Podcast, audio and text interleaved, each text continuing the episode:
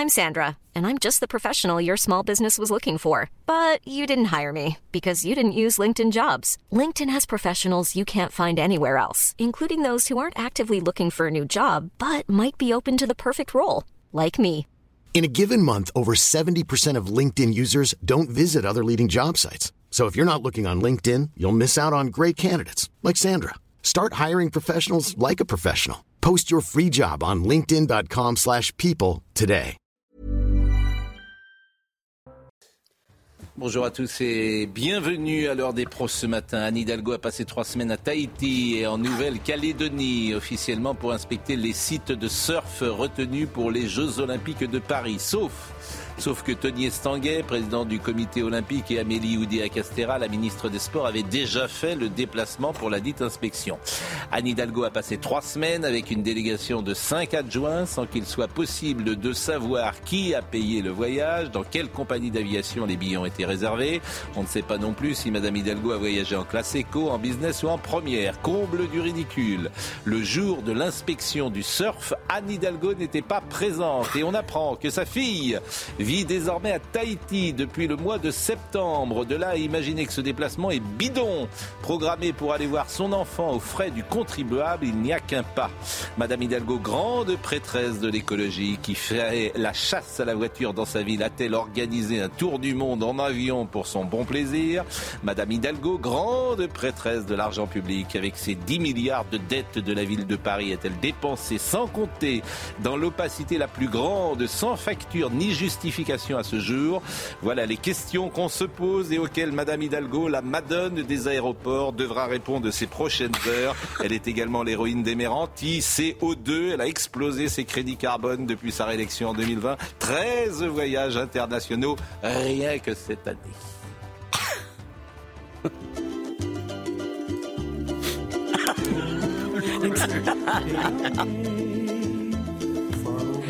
Eh ben la voilà bien pour l'hiver. Capitaine Bligh. Vous vous souvenez des révoltés du Bounty avec Marlon Brando? Capitaine Bligh. Fletcher Christian. Non, vous n'étiez pas né. Bon. Bah, bien sûr. Euh, J'avais demandé à Marine Lançon. Euh, J'y ai pas pensé ce matin. Je- elle a un collier de fleurs chez elle et puis euh, il était trop tard pour le mettre. Autrement, j'aurais mis un joli collier de fleurs pour saluer Anne Hidalgo. Tartuffe Tartuffe Le billet aller, on le sait, c'est de l'argent public au minimum. Tartuffe Anne Hidalgo au féminin. Tartuffe. Tartuffette. Tartuffette, dites-vous non. Bah oui, c'est plus joli, Tartufette. Somaya Labidi. Bonjour. Les infos. 40 ressortissants français tués au Proche-Orient et 8 personnes portées disparues. Nouveau bilan dressé par Elisabeth Borne il y a quelques minutes sur France Inter. Dans le même temps, de violents combats cette nuit dans la bande de Gaza. Tsahal annonce avoir pris le contrôle d'un poste central du Hamas, une opération durant laquelle 450 cibles ont été visées au cours des dernières 24 heures. Une rentrée scolaire sous tension après le meurtre de Dominique Bernard à Arras. Le gouvernement se dit pleinement mobilisé, selon Elisabeth Borne. La Première ministre se dit même favorable à la mise en place de boutons d'appel d'urgence au sein des établissements scolaires. Elle ajoute que Gabriel Attal va rencontrer des associations et des élus pour parler sécurité. Et puis 93 000 personnes encore privées d'électricité en Bretagne et en Normandie suite au passage de Kiran. Certains collèges et lycées de la région ont dû rester fermés. Euh, Dans le même temps, la tempête Domingos a balayé la France. Bilan un mort et au moins huit blessés et d'importants dégâts sur la façade ouest euh, de la Vendée-Hollande en passant par le euh, Poitou-Charentes. Elisabeth Lévy est avec nous ce matin, Gauthier Lebret, Vincent euh, Hervouette, euh, Georges Fenech et puis Carl Olive que vous connaissez. Carl, vous avez reçu des menaces de mort. Le député Renaissance des Yvelines que vous êtes a déposé plainte la semaine dernière après avoir reçu des menaces sur les réseaux sociaux, sur le réseau social X. On verra tout à l'heure euh, ces images qui sont assez fortes et j'imagine, je ne sais pas si vous avez une sécurité en ce moment avec vous. Non. Mais ces menaces de, porte, de, de mort, effectivement, vous n'êtes pas le seul, d'ailleurs, élu de la. République aujourd'hui, qui se généralise. Et j'ai souhaité que vous soyez euh, là ce matin pour en parler. L'islamisation de la France, on en est là. L'islamisation de la France, et chacun pèse euh, ses mots aujourd'hui. Vous avez vu sans doute cette image absolument invraisemblable à d'une prière sur les réseaux sociaux. Mais ça vient par les réseaux sociaux, ça. hein. Ça ne vient pas par les journalistes. hein. Quand même très intéressant. hein. C'est-à-dire que les journalistes qui ont masqué ça pendant des années, c'est les réseaux sociaux. Cette image est sidérante. Absolument sidérante. Et ce qui est sidérant, c'est ce qu'a dit également, on va voir le sujet dans une seconde, mais Augustin de Romanet, pardonnez-moi de dire, euh, Monsieur de Romanet, il est donc directeur hein, euh, d'aéroport de Paris. Regardez ce qu'il dit. Quand je dis pas de vague en France, mais Monsieur Augustin de Romanet, non seulement je l'accuse de, savoir que ça se passe dans son établissement depuis des mois, mais je l'accuse encore plus de faire le pas de vague. C'est scandaleux sa réponse. Pas nécessaire de monter cet épisode inédit en exergue en ce moment. Pas de vague Pas de vague, monsieur Romanet, pas de vague Jamais Jamais Ces gens-là sont des irresponsables. Monsieur Augustin de Romanet est un irresponsable. Voilà. Le sujet, Tony Pitaro. C'est une photo postée hier sur les réseaux sociaux qui a provoqué de vives réactions. On y voit un groupe de personnes agenouillées dans l'aéroport de Roissy-Charles de Gaulle en train de prier. Pour le président directeur général du groupe Aéroport de Paris, il s'agit d'une première regrettable. Des lieux de culte dédiés existent. La police aux frontières a instruction d'interdire cela et va redoubler de vigilance. Pas nécessaire de monter cet épisode inédit en exergue en ce moment. L'ancienne ministre des Affaires européennes, Noël Lenoir, pointe la responsabilité du groupe Aéroport de Paris. Alors j'ai posté cette photo hier parce qu'un ami qui était à Roissy me l'a envoyée. On ne peut pas tout faire reporter sur euh, la police des frontières. Il y a aussi une responsabilité d'ADP, dont j'observe qu'il s'agit d'une entreprise qui est chargée du service public d'exploitation des aéroports et donc euh, de faire respecter la neutralité de ce service public, notamment en matière religieuse. Et puis deuxièmement, j'espère qu'il va aussi euh, rapidement changer son règlement intérieur mettre une affichette pour rappeler qu'il existe des espaces euh, de prière et surtout à montrer que euh, organiser des prières ailleurs que dans cet espace est illégal. L'aéroport de Roissy-Charles de Gaulle a inauguré un nouvel espace de prière le 27 juin dernier. Euh, en fait, j'en ai ras-le-bol de ces hauts fonctionnaires. Mais vous n'imaginez pas comme j'en ai ras-le-bol. Et, il a tout du petit homme gris que je dénonce, Augustin de Romanet. Et son tweet est, pire encore peut-être que la faute. Pardonnez-moi de le dire. Moi, j'en ai ras-le-bol de ces gens, en fait. Non, mais c'est une... Le pas de vague, j'en ai ras-le-bol dans ce pays. Pascal Pro, Donc sa phrase, pas nécessaire de monter cet épisode inédit en exercement, si justement, si, justement, si, Monsieur de Romanet qui ne comprend rien, est-ce qu'on peut quand même juste sur un point, vous avez parfaitement raison sur le pas de vague. En revanche, comme ça se passe dans un aéroport, il y a mille signes de l'islamisation de la France. Ceux-là, on ne sait même pas d'où ils sortent. Peut-être que c'est des Saoudiens qui se sont mis à prier au milieu de Roissy. Ça ne veut pas dire qu'ils ont eu raison de le faire. Mais si vous voulez, ça, je veux dire, c'est dans un aéroport, on ne peut pas savoir. En revanche, des signes de l'islamisation de la France, on en a mille tous les jours. Mais voilà. Et sur le pas de vague, vous avez raison, ils n'ont pas à prier là de toute tout, Énarque, il a tout, tout tout, tout de ces, gens-là qui nous ont mis là où nous sommes. C'est la synthèse. Et me regardez pas comme si j'étais Monsieur Romanet, enfin. Et parce que en fait, c'est sidérant, en fait. C'est sidérant. C'est un état d'esprit, ces gens-là. Hmm. C'est un état d'esprit. Ils ne veulent rien voir. Ils te mettent la France dans le mur depuis 30 ans. Ils veulent rien voir, rien faire, rien dire. Je suis pas sûr que Romanet... Ben, je suis désolé il prend peut-être pour tout le monde, mais c'est un état d'esprit. Et il ce sont des gens qui sont complètement déconnectés de la réalité. Parce qu'évidemment, là où ils vivent, eux, ils n'ont pas ces soucis-là. D'abord, c'est inadmissible. Et ce que je peux dire, c'est que, euh, évidemment, ça ne facilite pas la gestion au quotidien de ce que nous autres élus avons à faire et ce pourquoi nous sommes élus. Je pense notamment à tous les collègues maires qui mettent en place des chartes de la laïcité, qui font respecter euh, la laïcité. Et quand on voit et quand cette personne dit c'est une première regrettable et deuxièmement des lieux existent, bah oui, si des lieux existent, c'est ce qu'on appelle qui euh, existent à l'aéroport. Dans les aéroports. Vous avez jamais vu les trois petits signes Et, euh c'est d'autant plus déplorable, Pascal Pro. Et c'est normal. Et c'est normal, C'est d'autant plus déplorable. C'est normal, c'est pratique, quelle qu'elle soit, tout ça. Ce qui signifie, là encore, c'est que les règles ne sont pas appliquées. Les règles ne sont pas appliquées. On est dans la tolérance, on est dans le laxisme, et ça ne facilite pas le quotidien. Écoutez, mais il n'y aura pas de sanctions. Mais c'est des voyageurs. Mais c'est des voyageurs. Non, mais pour Monsieur de Romanet, il n'y aura pas de sanctions. Comme jamais, comme toujours, il n'y aura pas de sanctions. Il ne faut pas en parler. En fait, ce qu'il nous dit, c'est qu'il ne faut pas en parler. Et pourquoi vous voulez qu'il y ait des sanctions contre euh, Monsieur de Romanet Pour ne pas en avoir parlé? Mais, Non, pour, ne pas avoir fait appliquer Pour son tweet de pas de vague. Enfin, disons aux fonctionnaires de ce pays précisément qu'il faut en parler quand, ils sont, quand, je veux dire, quand ils sont témoins de ça, ça veut dire que si lui il l'avait su, il n'en aurait pas parlé. C'est ça qu'il te dit. Il n'est plus haut fonctionnaire, je pense. Mais ça n'est pas que Oui, les ADP été- qui sont concernés. Oui, oui, bien sûr. Oui, mais Vous avez toutes les En grandes fait, c'est un état d'esprit, vous avez compris. Oui, vous avez Je veux dire, c'est un état d'esprit. Son état d'esprit, c'est pas de vague. C'est l'état d'esprit de- de- du service public, c'est l'état d'esprit de l'école, c'est l'état d'esprit, c'est partout. Donc après, on peut. Continuons. Bon, deuxième chose que je voulais vous montrer. Oui, Vincent. Non, d'un mot juste, euh, il y a eu un livre il y a une dizaine d'années de cela qui s'appelait Les mosquées de Roissy et qui posait la question effectivement de la, de pratique religieuse chez un certain nombre de gens chargés des questions de sécurité, hein, de fouiller vos bagages, filtrer les, les passagers à Roissy. Et euh, ce livre a eu a été enterré sans qu'il y ait beaucoup de, sans qu'il ait fait beaucoup de vagues, à vrai dire. hein.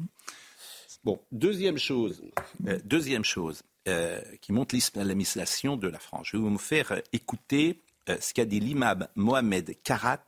Ah Alors, oui. pour tout vous dire, euh, il y a euh, une incertitude sur quand a été prononcé le discours que vous allez entendre. Il a été prononcé dans la mosquée de Villeneuve-d'Ascq. Je sais que le préfet du Nord a été saisi hier par les services du ministère euh, de l'Intérieur.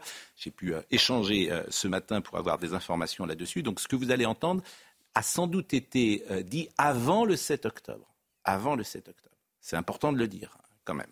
Donc c'est euh, un imam dans sa mosquée, Mohamed Karat, euh, qui avait d'ailleurs été mis en, en- en garde à vue euh, au mois de mai dernier, parce que ce monsieur est également professeur dans le lycée Averroès. Bon, Averroès. Bon. Donc c'est un professeur. le lycée Averroès à Lille, c'est un établissement qui est sous contrat, payé par le contribuable et par des fonds publics. Écoutez ce que dit ce monsieur, parce qu'effectivement, c'est une défense du euh, Hamas. Le quatrième aspect de cette victoire, c'est que la résistance palestinienne a revivifié le vrai sens du djihad en islam après qu'elle soit déformée, après qu'il soit déformé et diabolisé par les ennemis de l'islam. Et on les voit, nous sommes fiers de la notion du djihad. Si les Occidentaux veulent leur lui donner une autre définition, c'est leur problème. Ce n'est pas le nôtre. Les brigades al-Qassam, la résistance palestinienne nous rappellent ce que c'est le vrai sens du djihad. Le djihad est un effort, est un sacrifice pour que triomphe le vrai et se répande la paix et la justice. Voilà le vrai sens du djihad. Voilà le djihad qu'a mené la résistance palestinienne. Je rappelle qu'il est professeur au lycée Averroès. Je rappelle également que ce discours a sans doute été tenu avant le 7 octobre et c'est en tout cas les services du ministère de l'Intérieur et de la préfecture de Paris qui travaillaient euh, dessus ce matin. Ce discours a été euh, dit au centre islamique de Villeneuve-d'Ascq. Euh, c'est- L'article 40 sera euh, déclenché euh, puisque c'est l'apologie euh, du Hamas, qui est une organisation terroriste.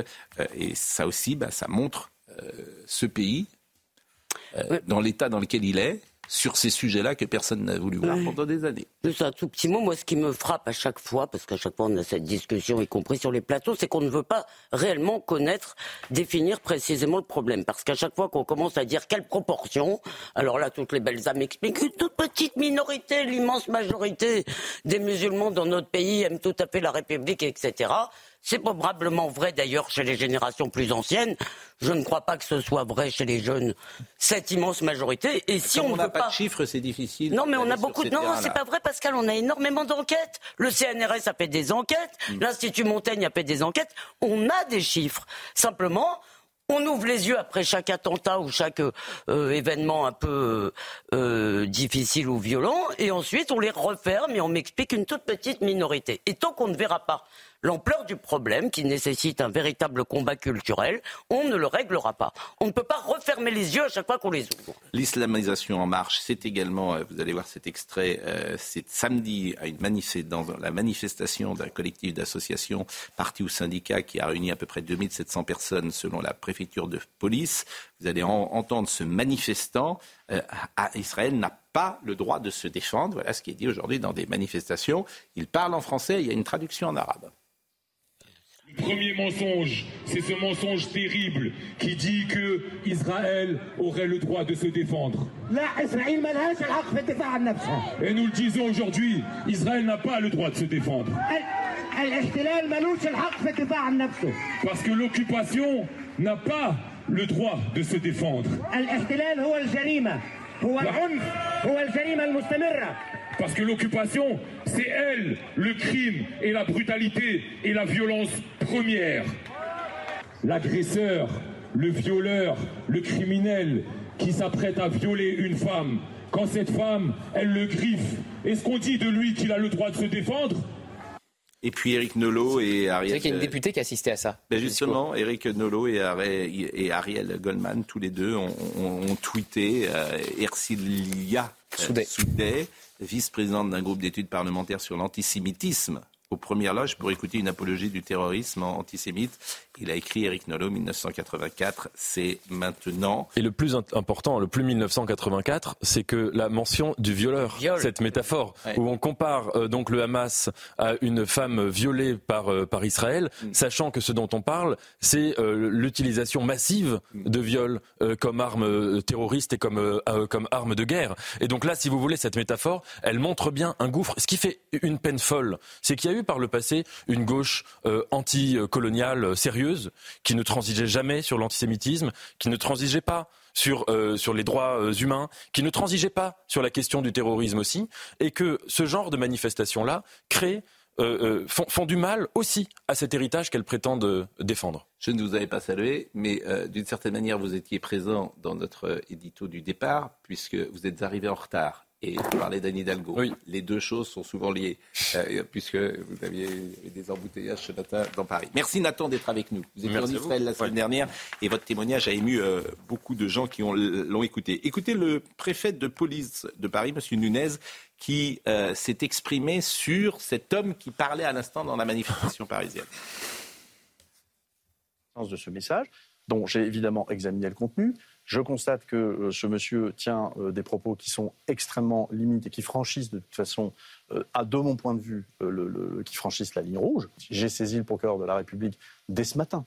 Hein, dès ce matin, Donc ce matin, comme nous le faisons à chaque fois, en donnant un certain nombre de détails sur ce que nous considérons, nous, à la préfecture de police, que moi, comme préfet de police, je considère comme étant des propos qui vont au-delà du cadre légal. Ça explose de partout. Ça explose de partout. Mmh. Donc ce qui existait, ce qui était dit par certains, aujourd'hui c'est décomplexé. Là, on va entendre encore euh, un manifestant. Je ne dis pas que tout le monde, bien sûr, dans les manifestations, pense comme ça. Je ne dis pas ça. Hein. Je dis que dans ces manifestations, on entend ça, ce qui est un peu différent. Donc là, vous allez avoir un manifestant, c'est à Montpellier. D'ailleurs, le préfet a dit, je dénonce avec la plus grande fermeté la tenue de propos extrêmement graves tenus lors de la manifestation d'hier à Montpellier faisant l'apologie d'un acte de terrorisme. Je viens d'en saisir le procureur euh, près euh, du tribunal judiciaire de, Montpellier. Je ne sais pas si on voit euh, d'ailleurs ce tweet du préfet de, de l'Hérault.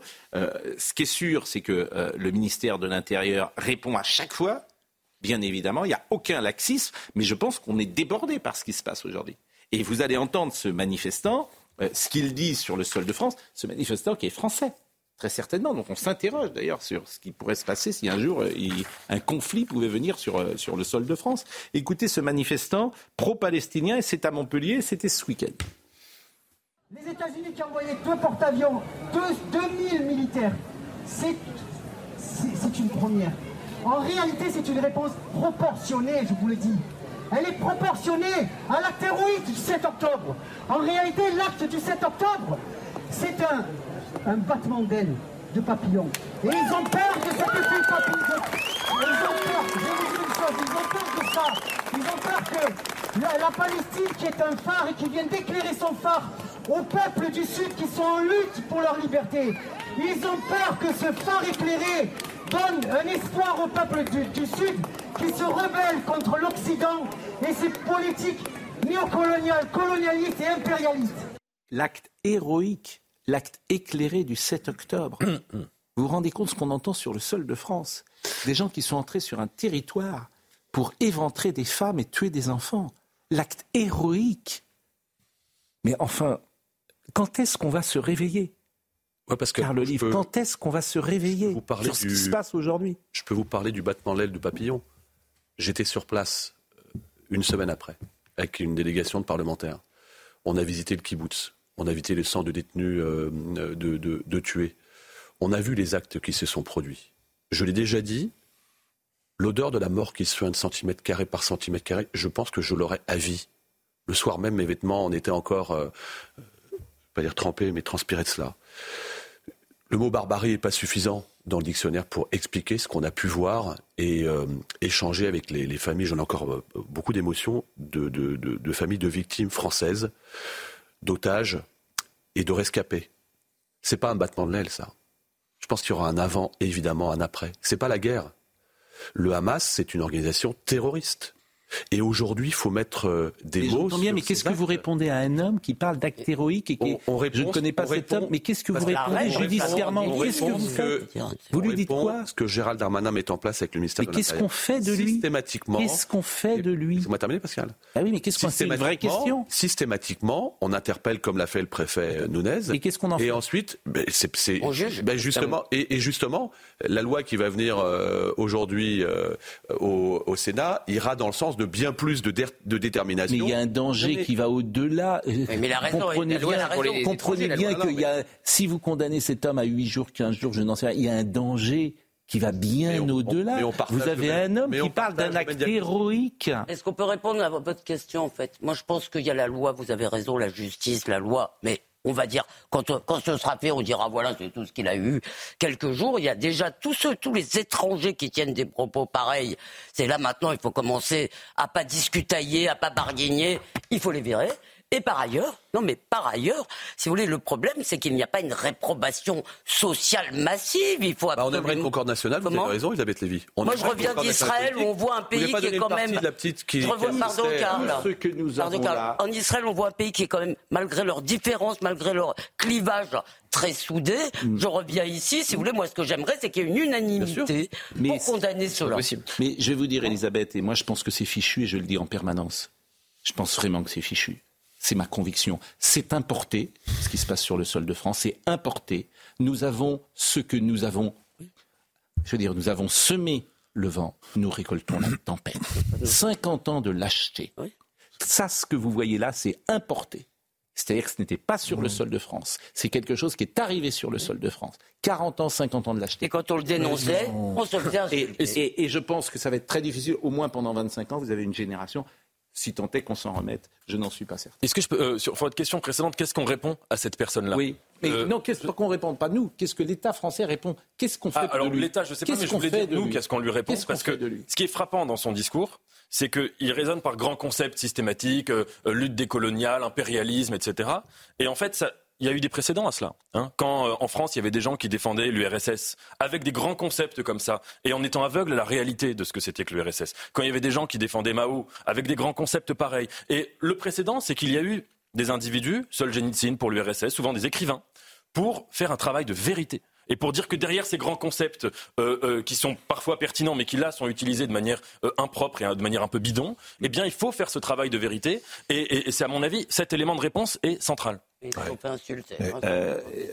Carl Olive est avec nous. Je voulais qu'on voit les images, les photos, les tweets que vous m'avez envoyés parce que vous avez été menacé de mort. Et ce qui est intéressant, c'est que la personne qui vous menace de mort a été, si j'ai bien compris, alors est-ce qu'on peut voir euh, voilà, donc cette année, pour Halloween, je me déguise en Carl Olive, ancien maire de Poissy, assassiné le jeudi 28 euh, décembre 2023. Donc c'est quelqu'un qui a posté ça et on vous voit, vous, au milieu, manifestement mort et euh, enchaîné de cette manière-là. Bon, ça c'est un, des premiers tweets qu'il a produit. Il y a un deuxième tweet on peut voir. Euh, illustration euh, de la mort de Carl Olive, ancien maire de Poissy, 22h45, derrière le McDo de Poissy, dans la rue aux moutons. Voilà ce qu'il poste exactement. Donc c'est quelqu'un qui vous euh, menace de mort. Que s'est-il passé? D'abord, on est mardi. Mardi dernier, il y a toujours une semaine, je sors de, l'entretien matinal avec Sonia Mabrouk où je, dis ce que je pense de M. Mélenchon et je considère que c'est un danger pour la société. Et je vais plus loin dans la provocation, disant qu'il mériterait d'être euh, euh, classé S, fiché S. L'après-midi, pendant les questions gouvernement, j'ai euh, mes amis qui m'envoient, qui m'envoient transfèrent ces messages. J'alerte tout de suite. Euh, il se trouve qu'on est question gouvernement, donc euh, Gérald Darmanin et ses équipes sont sur ce qu'on appelle le bord des, ministres, et l'opération démarre. Le préfet des Yvelines, le directeur départemental de, de, la sécurité publique des Yvelines font leur travail, et je vais porter plainte le soir même, le mardi soir. Le mercredi, la personne est interpellée euh, à son domicile dans le Val d'Oise. Elle est en garde à vue et j'apprends euh, le jeudi que les menaces ne sont pas suffisamment caractérisées et que l'affaire est classée sans suite. Alors, je ne pas dans les sujets de justice. Je dis juste que, euh, et d'ailleurs, je l'ai eu d'ores et déjà, Pascal Pro, hier sur les, réseaux, en disant on a encore de la marge des internautes, on a encore de la marge. Ben oui, comme disait Coluche, tant qu'on joue et qu'on gagne, on continue de gagner en jouant jusqu'au jour où on va passer à l'acte. Et c'est ce que je dis. Un jour, il y en a un de nous, un élu de la République, qui passera. Moi, je suis sidéré de ce que vous racontez. Plus haut, plus, plus fort dans la provocation. C'est-à-dire que la personne qui a tweeté ça, on considère qu'elle ne peut pas être poursuivie pour ce qu'elle a tweeté. Bah, manifestement, hein. Euh, voilà. Il y aurait un jeune, de, un jeune de 23 ans qui, comme d'autres, hein, il y a six mois, c'était la même chose, on voulait me suicider devant chez moi. Et une personne que je connaissais en plus, de Poissy. Ces gens-là peuvent repartir avec le V de la victoire dans les quartiers. C'est quel parquet qui a classé cette affaire? Alors, le, hmm. Les Yvelines ont été dessaisies puisque la, personne. C'est Versailles. voilà. Et je veux dire, euh, je veux dire aussi que moi, je ne fais pas d'amalgame de, dans, dans, dans, dans, quoi que ce soit. Je dis simplement que ce message-là, faut pas. Euh, il y a 32% globalement de menaces euh, en un an sur les élus de façon supplémentaire. Menaces, provocations, insultes, etc. Faut, faut, faut... Georges Fenech. On en revient toujours à ce Non mais Georges Fenech, vous en pensez quoi? Mais moi, je pense que l'infraction est parfaitement caractérisée. C'est un appel à la haine, à la mort, à la violence. Je ne comprends pas pourquoi le parquet a considéré que ce n'était pas suffisamment ah caractérisé. Donc, on a des discours, on a des discours euh, fermes du garde des Sceaux. La justice sera ferme, rapide.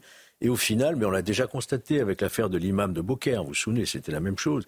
Au final, on a des décisions qu'on ne comprend pas. Donc je pense qu'il faudrait que peut-être le parquet général se saisisse de ces, je juste dire classement. Oui, et après on va être en pause. C'est que évidemment, je ne suis pas un cas isolé. Mm. Euh, on est des centaines et des centaines d'élus à vivre la même chose au quotidien. Moi, j'invite à toutes celles et ceux qui sont victimes de cela, je le dis souvent, toucher un élu, c'est toucher la République, c'est abîmer la France.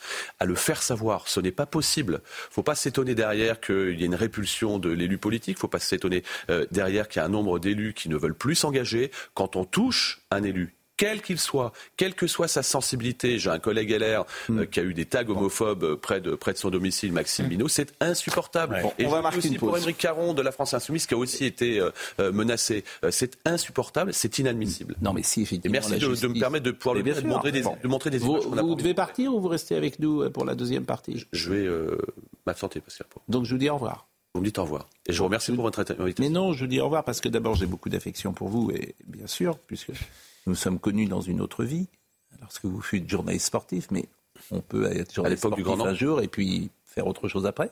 Ça peut arriver.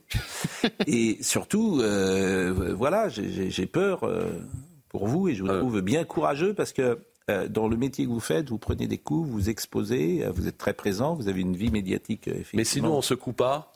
Comme vous le dites, on est fichu. on pense aux générations futures.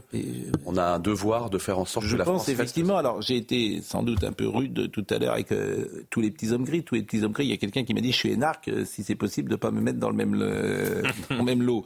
Je ne vise pas tous les énarques, mais c'est vrai que cet état d'esprit, état d'esprit. D'ailleurs, si Monsieur Romanet il veut répondre, il vient demain matin et je lui dirais mais changez, bon sang de bois. Prenez conscience des choses, arrêtez. Il est trop tard déjà. moi, j'ai M. Romana qui qui nous facilite pas la tâche, là, les, élus au quotidien. Je suis d'accord. La pause. Merci, Karl, et bon courage.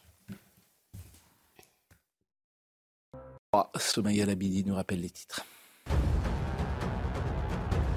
Le roi de Jordanie annonce le largage d'une aide médicale d'urgence à Gaza, une aide destinée à un hôpital de campagne jordanien.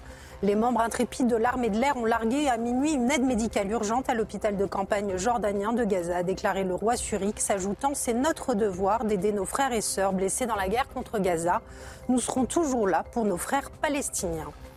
Éric Dupont-Moretti a toute ma confiance, assure Elisabeth Borne, évoquant, je cite, la présomption d'innocence. Le garde des Sceaux sera face à la Cour de justice de la République. Son procès pour prise illégale d'intérêt commence cet après-midi.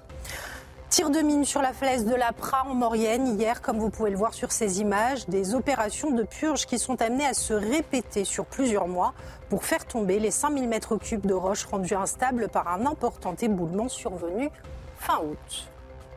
On va parler des actes antisémites, bien sûr, qui se multiplient dans Paris, de M. Faure, qui a proposé euh, dans un premier temps euh, de faire une manifestation et puis qui a rétropédalé. Le rétropédage, oui, c'est ça, n'a pas tardé. Ce monsieur fort, franchement, je serais lui, je me tairais. Parce que dès qu'il parle, c'est pour dire une bêtise. Vincent Hervouette. Un mot sur Un la commentaire situa- sur Olivier Faure. Non, un mot sur la situation internationale et sur ce qui se passe militairement. Je voudrais qu'on écoute Daniel Agari, euh, qui a parlé des couloirs humanitaires qui sont ouverts, dit-il, pour euh, les Gazaouis. Et il est représentant évidemment euh, d'Israël. Les forces armées israéliennes ont atteint la côte et elles tiennent cette ligne. Nous autorisons toujours un couloir humanitaire pour les habitants du nord de la bande de Gaza et de la ville de Gaza vers le sud. Il s'agit d'un couloir à sens unique. Nous continuerons d'attaquer avec force et intensifier notre opération terrestre dans le nord de la bande de Gaza et dans l'agglomération de Gaza. Où on en est ce matin? Bah, D'abord, c'est très difficile de se faire une, euh, une opinion sur la réalité de ce couloir humanitaire, par exemple, parce que euh, on est dans le brouillard de la guerre, le- le- les combats continuent, ils sont durs, visiblement. Euh, c'est une, bataille qui est féroce, hein, qui se joue euh, en sous-sol et au sol, hein, avec des fantassins. Gaza est coupé en deux. Euh, le pilonnage continue, évidemment. Il n'y aura pas de trêve humanitaire. Ceux qui appellent de tous côtés à cela s'illusionnent parce qu'Israël ne se rendra pas. Il y aura peut-être des pauses, et encore, c'est à négocier, hein, des pauses pour évacuer euh, des blessés ou pour euh, permettre, euh, si les négociations, les palabres avancent sur les otages, pour peut-être, qui sait, une libération. Tout ça est très obscur. Il y a un grand brouillard sur la réalité des, discussions, mais on est à l'heure du combat. Et un combat, ça ne s'arrête pas, histoire de, histoire de se ravitailler. Euh, euh, Israël est engagé dans une bataille au couteau pour désosser le Hamas, hein, pour liquider euh, euh, euh, cet ennemi. Oui, je peux ajouter juste un petit mot. Non, moi, ce que les responsables israéliens auxquels j'ai parlé m'ont tout simplement dit une trêve humanitaire ou laisser plus que ce couloir éventuel signifie qu'on permet au Hamas éventuellement de récupérer de l'essence, de récupérer des vivres, de récupérer de l'eau. Et nous, ce qu'on veut, c'est en gros, euh, euh, si vous voulez, les- évidemment, les priver de tout. Donc, euh, et, et ce qui m'a frappé, c'est qu'il y a un énorme consensus en Israël, y compris par mes amis de l'extrême gauche pacifiste, dirais-je, pour cette opération-là. Tout le monde est d'accord. Malgré la tristesse qu'ils ont des pertes humaines. Mais en face, en face, ils sont, en face aussi, ils sont d'accord, vous savez. hein. Ghazi Haddad, le, le porte-parole. Ah, le Hamas est d'accord, bien sûr. a expliqué la semaine dernière qu'il y aurait un. Comment est-ce que ça s'appelait la- l'opération Comment est-ce que le Hamas l'a baptisé C'est la- Nakba 2, ils appellent ça. la- la- Le déluge. Il y aura un déluge à l'Aqsa numéro 2, un numéro 3, numéro 4, jusqu'à l'anéantissement d'Israël. Donc je veux dire, c'est extrêmement clair. Et le Hamas, d'après l'état-major israélien, en tout cas ce qu'on a dit un de ses anciens euh, euh, chefs d'état-major, il y aura, euh, le Hamas dispose d'essence, de vivres, d'eau. euh, dans, à des réserves et, euh, et donc peut, peut continuer à, à combattre pendant. Ils ne sont pas du tout pris à la gorge. Vous avez raison, Alors, ça va durer. la bataille va euh, continuer. Ça va durer longtemps, oui. Évidemment. Ça va durer longtemps. Évidemment, c'est le monde. Comment réagit le monde On a dit euh, tout à l'heure euh, ce qui se passe à Paris avec les manifestations. Mais c'est très hypocrite. Vous disiez, pardonnez-moi, Pascal, vous disiez, il ne faut pas importer le. Mais il est déjà là. Non, c'est ce pas- que- Pardonnez-moi. le, le gars qu'on a entendu pas- fantasme totalement la réalité palestinienne. Il n'a aucune idée de ce dont il parle. Vous n'avez pas compris ce que j'ai dit. J'ai pas dit que ce qui est sur le sol de France, ça a été importé depuis 50 Oui, ans. ça a été importé. s'appelle l'immigration. Mais ce que je veux dire, c'est qu'ils tout ce pas que je dis. la guerre. Ils se Euh, font voilà. une idée. Ils se font une Il n'y avait idée. pas de radicalisation il y a 50 ans.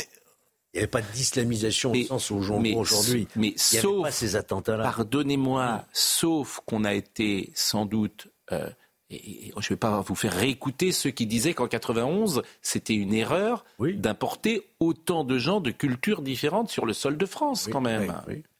Mais C'est- quant à elle la- est là l'erreur. Quant à la réalité. Certains l'ont dit, certains ont dit, enfin certains ont dit au millimètre ce qui arrive aujourd'hui. Oui. ou non? Oui. Bon, Et d'autres l'ont pas dit. Oui, mais Bon, bah alors, Ceux qui le disaient se ce- et ceux qui le insulter. disaient se faisaient euh, traiter de tous les noms. Oui, ou non mais ceux qui le disaient parfois avaient d'autres propos. Oui. Celui que vous citez. Mais bien sûr. Oui, mais Vous avez bon, vous avez le Disait débat sur l'immigration. Mais non, je parle, là, en plus, je pensais à la droite euh, avant le revirement. En fait, le changement, c'est le bruit et les odeurs. Mais avant la droite, et c'est les assises de 90 de Villepinte, euh, Juppé, Chirac, ils sont tous sur Giscard une ligne. d'Estaing. Giscard, Mais si Jean-Marie Le Pen était ostracisé, c'était aussi pour d'autres propos. Il y a le débat sur l'immigration et puis il y a la question de la Palestine. Et si vous voulez, la- quand on écoutait euh, ce- cet orateur euh, enfiévrés ont réalisé à quel point il a une idée de la Palestine qui est totalement imaginaire. C'est une réalité qui est fantasmée. C'est la cause, c'est finalement la cause dans laquelle se reconnaissent les Arabes. Être arabe, c'est défendre la Palestine. Mais défendre la Palestine, c'est une sorte de, c'est la souffrance des Arabes, c'est le drapeau. Mais en réalité, les Palestiniens, pas les Palestiniens sont à peu près honnis. La Palestine, quand ce sont des Juifs ou des Israéliens en face, quand des Palestiniens sont massacrés en Syrie ou ailleurs, Exactement. ils s'en foutent complètement Exactement. de la Palestine. C'est-à-dire que la Palestine, c'est une espèce, espèce de réalité utopique. Les Palestiniens, en revanche, qui sont une réalité bien sensible, bien, bien, bien vivante, on s'en fout de, de l'Atlantique jusqu'au Golfe. Moi, je suis très frappé de voir, par exemple, le discours des dirigeants arabes qui sont pris en étau parce qu'il y a une opinion publique qui est quand même travaillée par les réseaux sociaux, le spectacle épouvantable, ce qui se passe euh, sur le terrain pour les, civils à Gaza, pour les habitants de Gaza, mais qui, en réalité, si vous faites bien attention, là, en Jordanie, ils ont dit à Blinken, le secrétaire d'État américain, ils étaient cinq ministres des Affaires étrangères, cinq équivalents venus des pays arabes autour, en train de lui dire il faut une trêve humanitaire. Mais ils ont attendu 31 jours, 30 jours pour le demander. Ils ne sont pas très pressés, parce qu'ils veulent laisser le temps aux Israéliens de faire la peau du Hamas qu'ils détestent. C'est là où il y a un paradoxe, si vous voulez. C'est qu'ici, en, en Europe, on s'imagine que la Palestine a consacré des, des Arabes, mais non, c'est pas vrai. Alors, évidemment, ce qui nous intéresse, c'est les réactions euh, dans le monde occidental. On a vu ce qui se passe à Paris, ce qui se passe à Montpellier, et puis euh, ce qui se passe aussi en Allemagne. En, en Allemagne, à Essen, vendredi soir, plusieurs milliers de manifestants ont manifesté avec des drapeaux islamistes et en défendant le califat mondial. Samedi, des milliers de personnes ont manifesté globalement dans le cadre. C'était à Berlin et à Düsseldorf. On va voir, je pense, euh, ces euh, images. À Berlin, la police berlinoise a évalué en soirée à 9000 personnes le nombre de participants. Regardez, écoutez.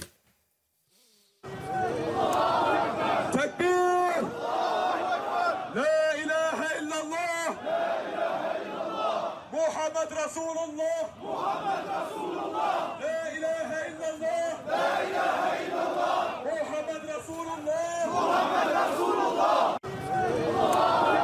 تكبير. لا إله إلا الله. محمد رسول الله. محمد رسول الله. لا إله إلا الله. لا إله إلا الله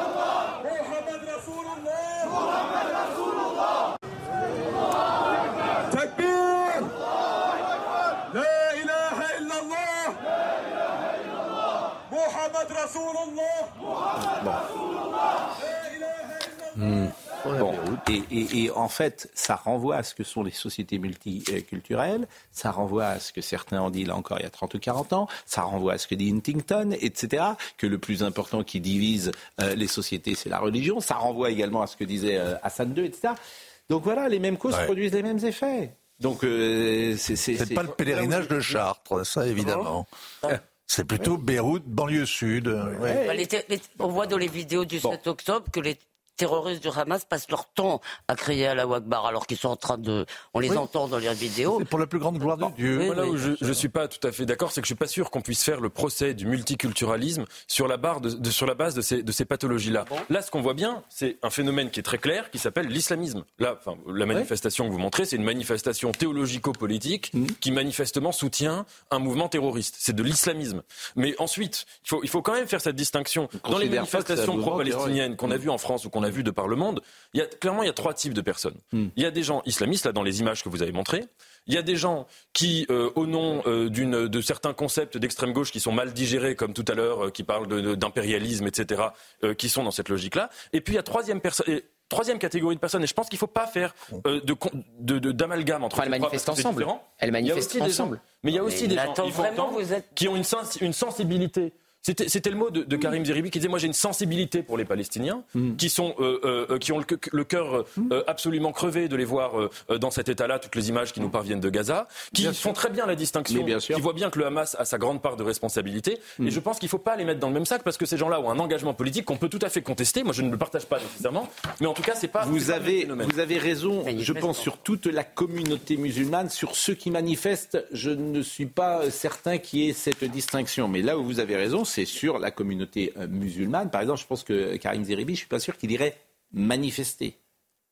Je D'ailleurs, c'est ce une que- question euh, Et que posera peut-être Laurent ce soir. Il y a des membres du Parti Socialiste qui sont allés manifester. Oui, mais je ne sais pas s'il irait manifester. Mais en revanche, la sensibilité, etc., je trouve que euh, ce qu'il dit est juste oui, et ce s'entend. Juste un mot, je voudrais aller un petit peu plus loin et vous demander, euh, ce serait quand même absurde de laisser aux islamistes euh, le, le, le, le, soin de se soucier de l'avenir de Gaza, de l'avenir des Palestiniens, des questions auxquelles il faut répondre sur qu'est-ce que vont faire, qu'est-ce que, va devenir ce territoire, qu'est-ce que va devenir euh, tout ce pays.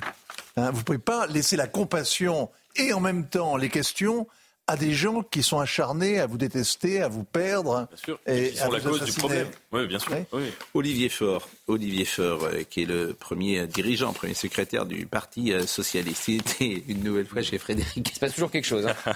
décidément. On va l'inviter, Frédéric ah, parce, que, parce que je ne sais pas ce qu'il leur fait. Moi, je pense qu'il les fait boire avant quelque chose, un petit, un petit élixir. quelque chose. euh, La potion euh, magique. Une potion magique parce qu'ils disent des choses, généralement en plus, ils disent des bêtises chez lui. Donc, faut, euh, ah, hein, ils disent toujours quelque chose qui se retourne contre eux. Donc, il faut se méfier quand même de. C'est le serpent cas. Euh, et confiance, euh, Frédéric Aziza. Bon, en tout cas, écoutez Olivier Faure, euh, parce que il a annoncé euh, une manifestation pour lutter contre l'antisémitisme et il disait hier que tout le monde serait convoqué. Ça, c'était hier matin. Le commun de toutes les forces politiques qu'aucune ne manque à l'appel. Y compris le Rassemblement national? J'appelle toutes les forces politiques. Y compris le Rassemblement national, c'est important. J'appelle toutes les forces politiques à dire les choses, à dire qu'il n'est pas possible en France qu'il y ait le moindre acte, la moindre parole antisémite, que les juifs, les Français juifs ne peuvent pas être tenus pour responsables d'actes qui ont été commis par d'autres juifs ailleurs dans le monde, qu'il s'agisse d'Israël ou ailleurs. Nous ne pouvons pas avoir euh, ce n'est pas possible. Voilà, il y a quelque chose qui ne correspond pas de la République, à ça pourrait, être République. ça pourrait être quand? Mais dans les prochains jours, je prendrai contact avec l'ensemble des organisations politiques. Je ferai en sorte que euh, cet appel puisse trouver une résonance et que tout le monde puisse y participer dit l'homme qui a fait euh, une alliance euh, électorale avec Jean-Luc Mélenchon, qui est aujourd'hui le plus virulent sur ces sujets-là. Donc, en cas de manifestation pour la communauté juive, qui serait le plus mal accueilli entre le RN et LFI il y a une réponse. Il y a eu une marche pour Israël le 9 octobre qui s'est arrêtée au Trocadéro où la Tour Eiffel a été illuminée au drapeau d'Israël. Il n'y avait pas de députés LFI, il y avait des députés du RN, dont Julien Audoul, euh, qui est dans le groupe d'amitié France-Israël, et il a été plutôt bien accueilli. Et ah, Jérôme Bourquet, dans le JDD euh, hier, expliquait que le vote de la communauté juive s'est considérablement droitisé aussi. Bon, euh, alors il a fait quand même, il a rétro-pédalé ah oui, alors c'est son entourage, euh, puisqu'il y a eu un tollé véritable au sein euh, du PS, alors aussi à la France Insoumise, qui donne des leçons sur la lutte contre l'antisémitisme, donc la cascade est osée. Mais euh, effectivement, oui, il a rétropédalé à travers un, communiqué, puisqu'il s'est fait tacler au sein même du Parti Socialiste. Et il y a également M. Porte et M. Mélenchon, qui, je crois, ont pris via tweet. Oui, Mélenchon qui a dit qu'il n'irait pas à une manifestation avec le RN. Mais euh, de ma part, euh, jamais nous ne marcherons avec un pont. avec les islamistes, mais pas avec le RN. Il est génial. Monsieur Porte, jamais nous ne marcherons avec un parti fondé par des nazis qui qui promeut une idéologie de haine raciste. Vous semblez oublier que dans leur rang se trouve par exemple un ancien libraire antisémite. On te proposait ça. Ça, c'est Monsieur Porte de la France Insoumise qui effectivement a, des brevets d'antisémitisme à donner. Et puis euh, Jean-Luc Mélenchon également euh, a tweeté, je pense, Olivier Faure vient de nous proposer aujourd'hui d'aller manifester avec le Rassemblement national. Personnellement, je n'irai jamais à une manifestation avec. Il préfère aller avec le. Avec les islamistes. Avec, les islamistes. Moi j'ai vu, pardon, quand j'étais en Israël, j'ai été assisté, puisque il y avait Zemmour qui était dans le coin comme journaliste, j'ai été voir son rassemblement. Il y a beaucoup de juifs français, qui, de juifs français qui ont quitté la France, qui sont partis dans cette ville de Natania. Mais alors, je peux vous dire, si vous voulez, ils n'ont aucun problème spécialement. Ils veulent bien que le RN lutte contre l'antisémitisme. Ils n'ont un seul problème, c'est les filles. Je veux dire, et Jordan Bardella. Jordan de Bardella, tout ça nous le savons. Jordan Bardella. Euh, euh, antisémite, oui. Alors voilà, est-ce que c'est une erreur politique de Jordan Bardella, ce qu'il a dit aujourd'hui? C'était aujourd'hui? Non, c'était hier soir. C'était hier soir. Écoutez, Jordan Bardella. La rupture politique entre Marine Le Pen et Jean-Marie Le Pen en 2015 a précisément eu lieu sur la question de l'antisémitisme, allant même jusqu'à exclure son propre père. Jean-Marie Le Pen, il est antisémite? Et euh, je ne crois pas, je ne sonde pas les, les, cœurs et les reins, je ne le crois pas. Ah, vous ne croyez pas que Jean-Marie Le Pen est antisémite? je, ne le crois pas. Maintenant, ah euh, je suis il a né, quand même été condamné je suis né, pour, Monsieur Duhamel, je suis né en 1995 et vous me parlez d'un temps que je n'ai pas connu. Bon, là où effectivement euh, c'est aussi un métier la politique et il est jeune Jordan Bardella, c'était facile de répondre. je ne sais pas s'il est antisémite, mais en tout cas il a dit des choses qui l'étaient. s'il voulait au minimum se dégager. Et il pouvait également dire, effectivement, euh, en plus, la, phrase, qu'il a dite sur le détail est une phrase antisémite. Il dit que c'est sur l'antisémitisme que Marine Le Pen l'a exclu. Oui, oui. Pourquoi Marine Le Pen l'a exclu s'il n'est pas antisémite mais, en fait, vous comprenez bien que c'est tout simplement une erreur de jeunesse et de manque d'expérience, qui est très intéressante d'ailleurs. Ou ça montre que c'est encore compliqué de critiquer Jean-Marie Le Pen euh, au sein du Rassemblement national parce qu'il est populaire auprès d'une base bah, militante. Euh, Marine, oui, euh, oh, je suis pas sûr que Jean-Marie Le Pen, je ne sais même pas s'ils savent qui est aujourd'hui Jean-Marie Le Pen. Auprès de la base militante, vous rigolez. Je, vais peut-être... Il est aujourd'hui, vous savez, c'est ce qu'il dit d'ailleurs, il est de 95. Mais ça montre aussi, c'est intéressant quand on se projette sur l'avenir, c'est qu'un homme politique, ben, ça, ça grandit, ça prend des coups, ça fait des erreurs. Il est très jeune, il se fait piéger. Il n'est pas habile. Alors, je, je, je vais peut-être vous agacer, mais je trouve que merci Jordan Bardella pour la pour la transparence en quelque sorte euh, de sa parole, parce que ce qu'il dit, et c'est pas la première fois qu'il le dit, c'est que la dédiabolisation euh, du, du, du, Rassemblement national, c'est pas un changement de fond, c'est un changement stratégique. Il y a une interview de Jordan Bardella qui est très intéressante, qui était à valeur actuelle, une, sur la chaîne YouTube, qui fait une heure, et où il parle, euh, il parle pas comme à la télévision, il parle de manière beaucoup plus euh, transparente et très claire. Et il dit, mais vous savez, la très grande différence entre le Front National euh, historique de Jean-Marie Le Pen et le Rassemblement national actuel de Marine Le Pen, c'est que le Front national était un parti de premier tour. Et donc un peu comme Zemmour, il s'agissait d'être le plus radical pour mm. faire, euh, se faire, euh, euh, comme Mélenchon aussi. voilà, faire parler de soi pendant la campagne du premier tour. Et nous, nous sommes un parti de deuxième tour. Autrement dit, fondamentalement, bah, je, cite quasiment dans le texte, hein, je l'avais vu il y a quelques, il y a quelques mois, mais mm. c'est ce qu'il dit. Et là, c'est un peu ce qu'il répète. Ça veut dire, il n'y a pas un, reniement profond de ce que de ce qu'était le Rassemblement. Le, le jeune journaliste que j'étais, qui a couvert c'était pour West France. Vous voyez, euh, j'ai écouté Jean-Marie Le Pen, c'était euh, dans, les années 80, et on faisait des, des, papiers. On entendait Roger Olindre, etc. Il y avait bon. C'était un autre climat, une autre couleur. C'était pour le coup, euh, il y avait des anciens de l'Algérie française, etc. Il me semble que ça n'a pas grand-chose à voir, même les cadres, même euh, non, mais quand même, avec cette idée si vous voulez, que le RN, c'est de nouveau, c'est la même chose que le FN. Il faut vraiment avoir jamais discuté avec eux pour dire ça. Hein. C'est pas les mêmes gens parce qu'elle a raison. C'est pas la même chimie, c'est pas la même histoire. Et non, mais honnêtement, ça commence à bien faire. C'est pas le même pays, dit Vincent Herouette, mais c'est vrai, c'est pas le même pays. C'est pas, pas, le même pays, c'est vrai. Et euh, je peux vous dire encore une fois, je, ne crois pas que, les Juifs de France aient peur du RN aujourd'hui. Je, pense qu'il a sa réponse n'est pas bonne. Non elle va, euh, comment dire, euh, je pense, avoir beaucoup de conséquences. Et pour lui, et pour le Rassemblement national. Pour la stratégie de normalisation. Voilà, parce qu'effectivement, dire dans le monde d'aujourd'hui que Jean-Marie Le Pen n'est pas antisémite, je pense que c'est un, marqueur. Il a dit qu'il ne le croyait pas. Elisabeth... Oui. Mais vous dites que c'est une erreur euh, comme une faute. Oui, parce que jeunesse. Oui. Est-ce que c'est pas réfléchi tout ah ben c'est possible ah non. aussi. Non, c'est possible. Vous avez raison.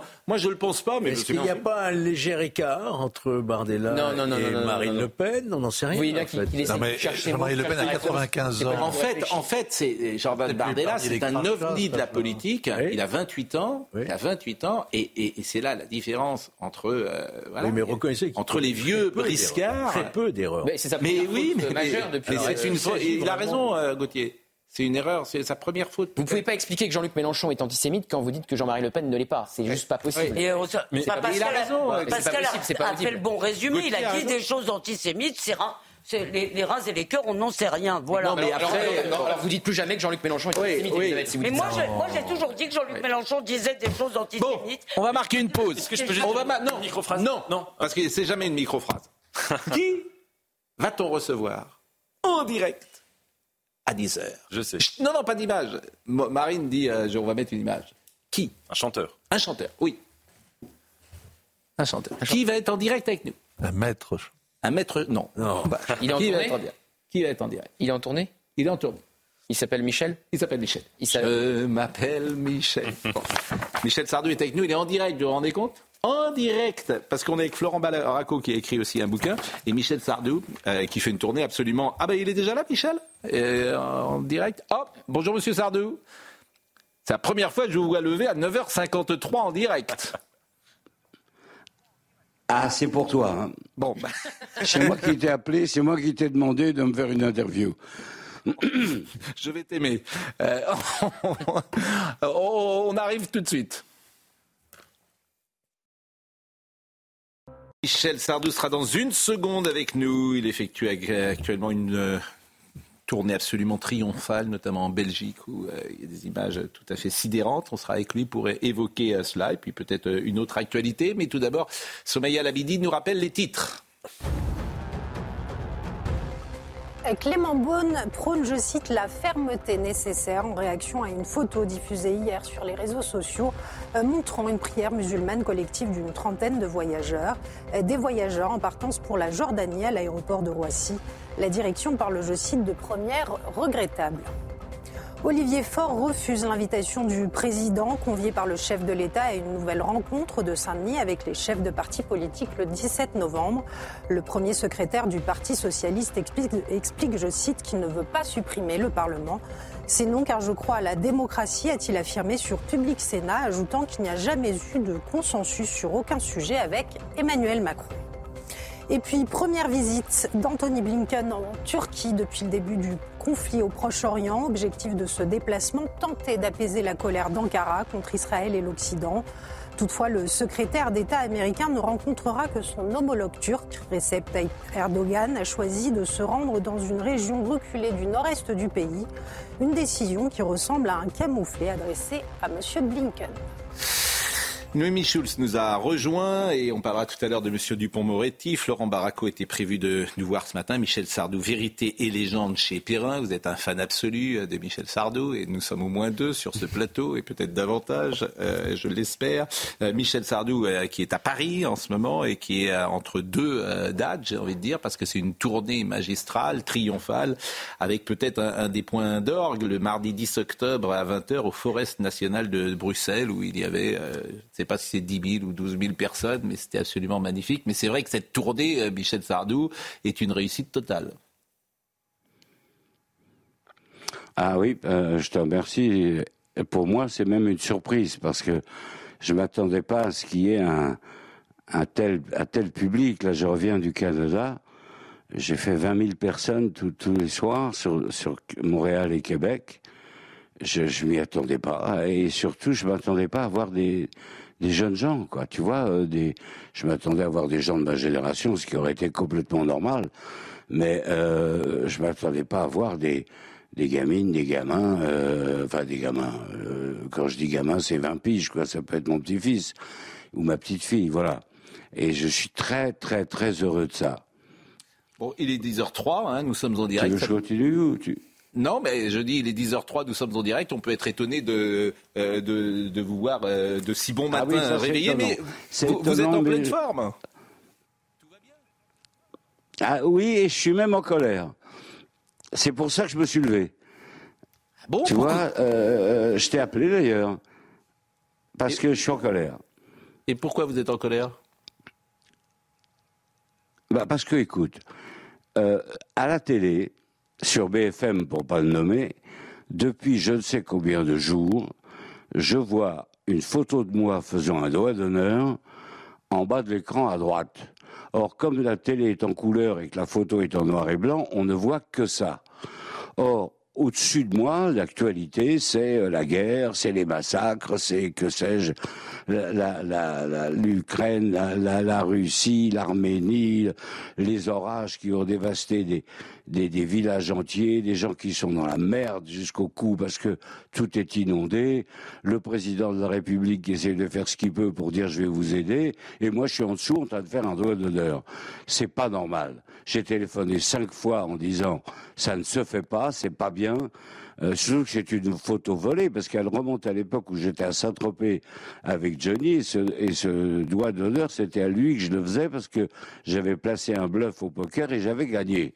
Et tu sais qu'à l'époque, à Saint-Tropez, même quand elle est pissée, il y avait un photographe. Donc, euh, euh, je, suis furieux. Alors j'ai téléphoné plusieurs fois, j'ai supprimé moi cette cette photo, c'est pas pas possible, c'est inadmissible que je fasse ça. Euh, c'est une fois à la limite, allez, on veut faire de l'humour, soi-disant, comme s'ils avaient de l'humour, tu vois, ça se saurait. Et en fait, et pas de réponse, rien du tout. Alors moi, quand on me répond pas, je, suis comme Napoléon. Tu sais, tu me réponds pas le matin, l'après-midi, c'est Austerlitz. Hein. Voilà. Bon, mais vous alors bon, je, euh, alors je sais que les gens de BFM regardent beaucoup euh, ces news et vous avez raison de passer par notre antenne pour, euh, mais, mais peut-être que vous les, vous auriez appelé Marc-Olivier Fogiel pour ne pas le nommer, il vous aurait répondu. J'imagine d'autant que je crois que BFM est partenaire. BFM est partenaire de votre tournée. Mais, mais cinq fois j'ai appelé, cinq fois il me répond pas. Tu comprends? Si, si il m'aurait dit, écoute, on a fait une connerie. Euh, on change la photo, t'inquiète pas, tout serait très bien passé. Bon, mais il me rappelle pas. Alors ça, quand on me rappelle pas, moi, ça faut pas le faire, ça. Tu vois, là, là, tu prends, tu prends, tu prends tous les orages du monde sur la tronche, là. Tu vois, tu me rappelles. Voilà. Parce que c'est, c'est, idiot, tu comprends? Bon, le président de la République qui parle, qui dit qu'il va faire ce qu'il peut pour aider ces, ces gens qui ont été, qui ont subi deux, deux tempêtes horribles. Euh, qui ont perdu leur bagnole, leur maison, qui sont inondés. Et moi, je suis en dessous en train de faire un doigt d'honneur tranquille au président de la République. Non, mais ça va pas. Tu vois, c'est à un il faut se calmer quand même. Ils sont cons. Voilà. Bon, bah, euh, je ne veux pas me fâcher avec nos excellents confrères euh, de, de, de, de, BFM, bien évidemment, que je salue, mais, je, mais, mais, qui, vous, qui vous appellent euh, simplement. non, non. Moi, je peux vous donner leur numéro, je, je les ai. pas d'excellents confrères. beaucoup de gens de la rédac pour essayer de Je les aussi, je les ai aussi. Je les ai, je les ai aussi, et c'est pas, et c'est pas vraiment des partenaires. Et ils, t'aiment pas du tout, hein. Je vais te dire, ne crois pas qu'ils t'aiment beaucoup, hein. C'est pas vrai, ça. Alors là, vous me surprenez, moi je pensais qu'ils m'aimaient bien. Ils regardent, les, ils regardent les, les, courbes d'audience et je peux te dire qu'ils t'aiment pas du tout. Hein. Voilà. Alors moi non plus, je les aime plus. Ils sont pas partenaires. Ils sont pas partenaires du tout. Ils m'ont, ils m'ont filé un coup de main, soi-disant, pour être partenaires euh, j'ai fait une émission avec Ruquet qui était nulle. J'ai fait une interview euh, euh, au journal qui était pas mal. Celle-là, Marshall et Truchot encore, ça, ça passe. Mais bon, ça va, tu vois ce que je veux dire. Tu mets pas un mec qui, qui, comme moi, avec un doigt d'honneur sur le président de la République. C'est pas possible. J'ai même, quelles que soient mes pensées par rapport à la politique, Michel, je tiens à dire que je me désolidarise complètement des propos qui ont été tenus sur cette antenne. Je ne les partage absolument pas. Donc, non, mais euh, tu te Mais un peu, et un peu de couilles, tu sais très bien que tu t'aimes pas Bon, mais je n'ai, je n'ai pas euh, vu l'émission dont vous avez parlé, puisqu'à l'antenne, j'étais à l'antenne à ce moment-là. Mais je me promets de la regarder pour avoir un ça fait... Attends, attends. Oui. Attends, attends. Ça fait encore une émission. J'aurais rien dit.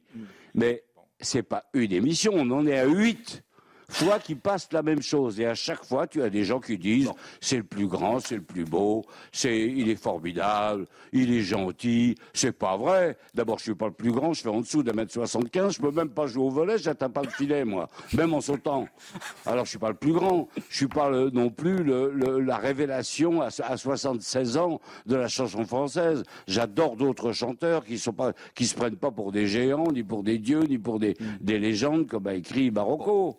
Tu vois ce que je ah, mais il est là d'ailleurs, euh, Fleur. C'est gênant. en tout cas, ils vont regretter de ne pas vous avoir appelé. Hein. Je peux vous dire que ils vont regretter de ne pas vous avoir appelé parce que Ah oui, non, mais moi c'est fini maintenant. Je ne, je, ne ferai plus rien pour eux. Voilà. Ils sont plus partenaires, ils sont plus rien. Voilà. Bon, mais mais mais, mais vous avez. Ben non, mais voilà, ça s'arrange.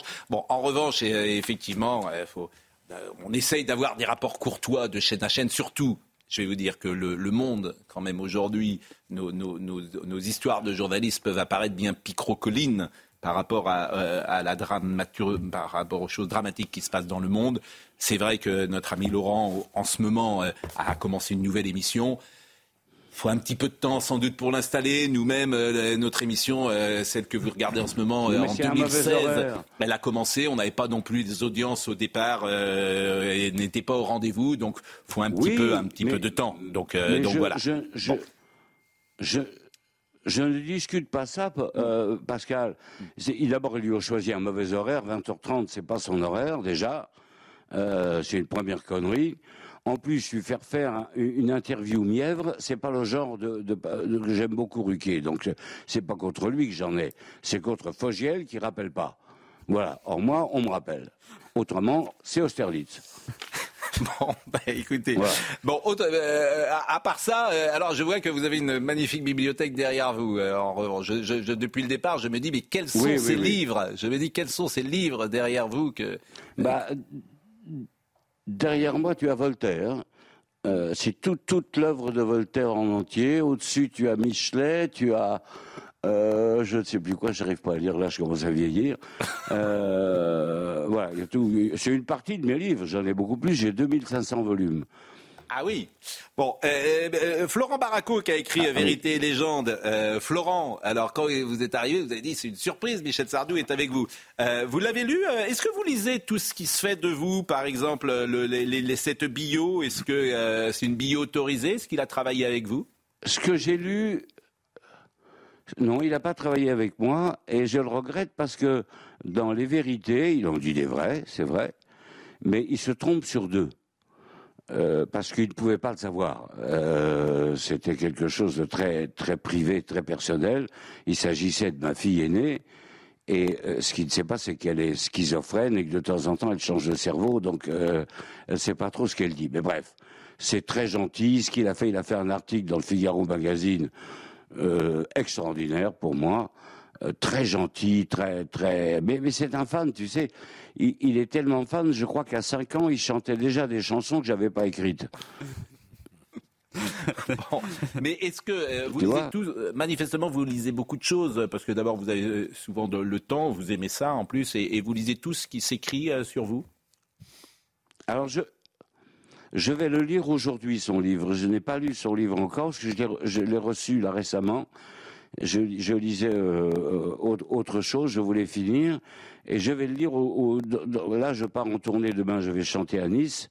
Dans, dans le voyage, je vais le lire. Et donc, Nice demain et les prochaines dates? Alors, je reviens du Canada, là, je fais Nice, je fais euh, qu'est-ce que je fais, bordel de Dieu? Je fais Nice, je fais Aix, je fais Toulon, je fais Nantes, je fais... Oh, J'en fais 64 encore. Et au Canada, c'était euh, Triomphe également? Ah ben dément, dément. Alors ça, ça fait, ça fait au moins 10 ans que je n'ai pas mis les pieds au Canada. Et j'ai fait une, des salles, quand tu parlais de forêt nationale, qui est énorme, Dis-toi bien que là-bas, ce sont des salles de hockey où on joue au hockey, tu vois. Ce sont des stades, en fait. Et c'était archi bourré. Alors là, là, je suis resté sur le cul. Parce que je suis pas là-bas considéré comme une. Je, ne pensais pas être considéré comme une vedette de la chanson. on ne passe pas beaucoup au Canada. C'est pas. Ils ont leurs très bons chanteurs d'ailleurs, donc ils n'ont pas tellement besoin de moi au fond. Et euh, euh, je me suis trouvé devant des salles euh, énorme. Un peu comme ça va être au, à l'Arena, tu vois. Est-ce que vous êtes surpris, non pas du succès, parce que ça, à la limite, on pouvait euh, s'y attendre, mais est-ce que vous êtes surpris de vous-même, de votre émotion à vous, de votre plaisir à vous? Ah, moi, je suis ravi. Je ne pensais pas. Tu vois, quand ma femme m'a dit, écoute, tu t'emmerdes, tu devrais aller, tu devrais remonter sur scène, retrouver, les retrouver, les revoir etc. J'ai dit, écoute, ils m'ont oublié, ils s'en foutent, et, moi je suis fatigué, maintenant je suis plus le même. Bon, quoique je suis très beau, mais quand même, je ne suis plus le même. Mais, euh, euh, et finalement, je suis le même. Voilà. je suis bah, ravi de chanter, je suis ravi d'être devant eux. Vas-y. Bah non, bah merci. Moi, merci. Vous savez que vous êtes dans notre cœur et je pense dans le cœur avec votre sincérité, votre authenticité et puis surtout votre talent parce que les chansons de Sardou euh, traversent nos vies. Euh, l'écriture, euh, des chansons parfois, je pense aux vieux mariés, qui sont des chansons vraiment exceptionnelles et qui ont marqué une époque et qu'on écoute toujours avec autant de, plaisir, bien sûr. Et vous êtes si présent. Et, aujourd'hui, maintenant que Johnny est mort, ben, j'ai envie de dire, vous êtes le, dernier de cette génération euh, avec euh, ce succès-là. Euh, on avait fait une émission, moi que je n'ai pas oublié, lorsque vous étiez venu il y, a, il y, a, 18 mois.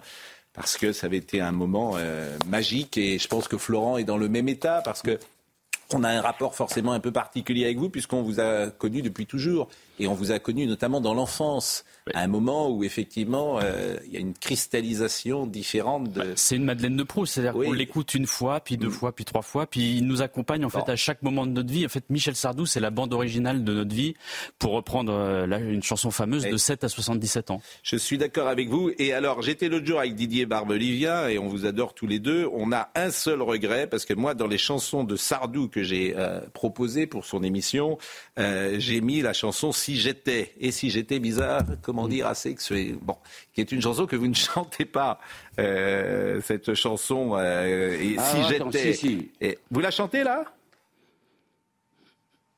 Non, non, je chante. Je fais un truc particulier. Je fais d'abord ce qu'on appelle un match-up, c'est en, français un pot pourri, si tu veux, et euh, pour faire un, un tour d'horizon de tout. Puis après, je chante des chansons que j'ai très peu chantées. Et euh, je, en fait, je chante tout, mais je peux pas chanter 380 chansons, tu vois. Euh, J'en pourrais plus. Euh, euh c'est dur euh, quand même. Donc, je, et, et c'est bizarre parce que je dis justement à chaque fois que je sors d'un récital, je sors de scène, que je rencontre le public, il y a toujours un qui me dit t'as pas chanté celle-là, et j'étais venu pour celle-là. Alors ça, malheureusement, ça arrive souvent, mais si j'étais, je l'ai pas mise effectivement. Et celle-là, bah, tiens, ça arrive je ne sais pas si le public. Celle-là. Je ne sais pas si le public la connaît. Je vais la mettre avec euh, parce qu'elle est dans ma playlist, vous voyez. Donc là, je, comme c'était pas forcément prévu, ah bon. Euh, je pense qu'on va l'entendre euh, via. Mais il est là, Barocco. Tiens, écoutez, parce que ça, c'est sublime. Ça, c'est quelle année, Michel, ça? Non, j'en sais rien. je ne sais pas. Je ne sais pas. C'est pas très vieux.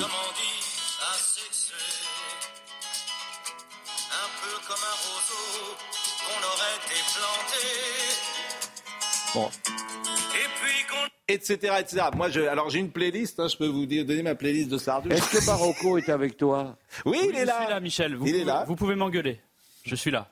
Eh ben, remercie-le, remercie-le, remercie-le, merci, euh, mon ami, parce que l'article dans le Figaro Magazine était formidable. Ben, merci, Michel. J'ai rajeuni de 10 ans. Bon, là, ça vous en fait 30. Merci euh, Michel, et c'était un plaisir vraiment d'être avec vous. Et puis, euh, ben, bonne chance, euh, les Niçois ont de la chance puisque demain, ils vont vous écouter dans cette belle ville de Nice. Merci. je, Marine va nous dire avec qui Michel Sardou est sur place. Godéric, Godéric Godéric B est avec vous. Donc, euh, il était très content d'ailleurs. Vous savez, c'est très intéressant parce que euh, on était dans la rédaction ce matin. C'est un jeune journaliste que, en face de vous. Il m'a dit, je vais aller voir Sardou. c'est pas possible. Et, il est content parce qu'effectivement, il y a plein de gens qui aimeraient être à sa place, puisqu'il est euh, de l'autre côté de la caméra. Et bah, je le remercie beaucoup. Merci Michel Sardou, salut Anne-Marie Perrier, bien évidemment. Et puis, bah, nous, nous allons continuer le fil de cette actualité. Merci encore.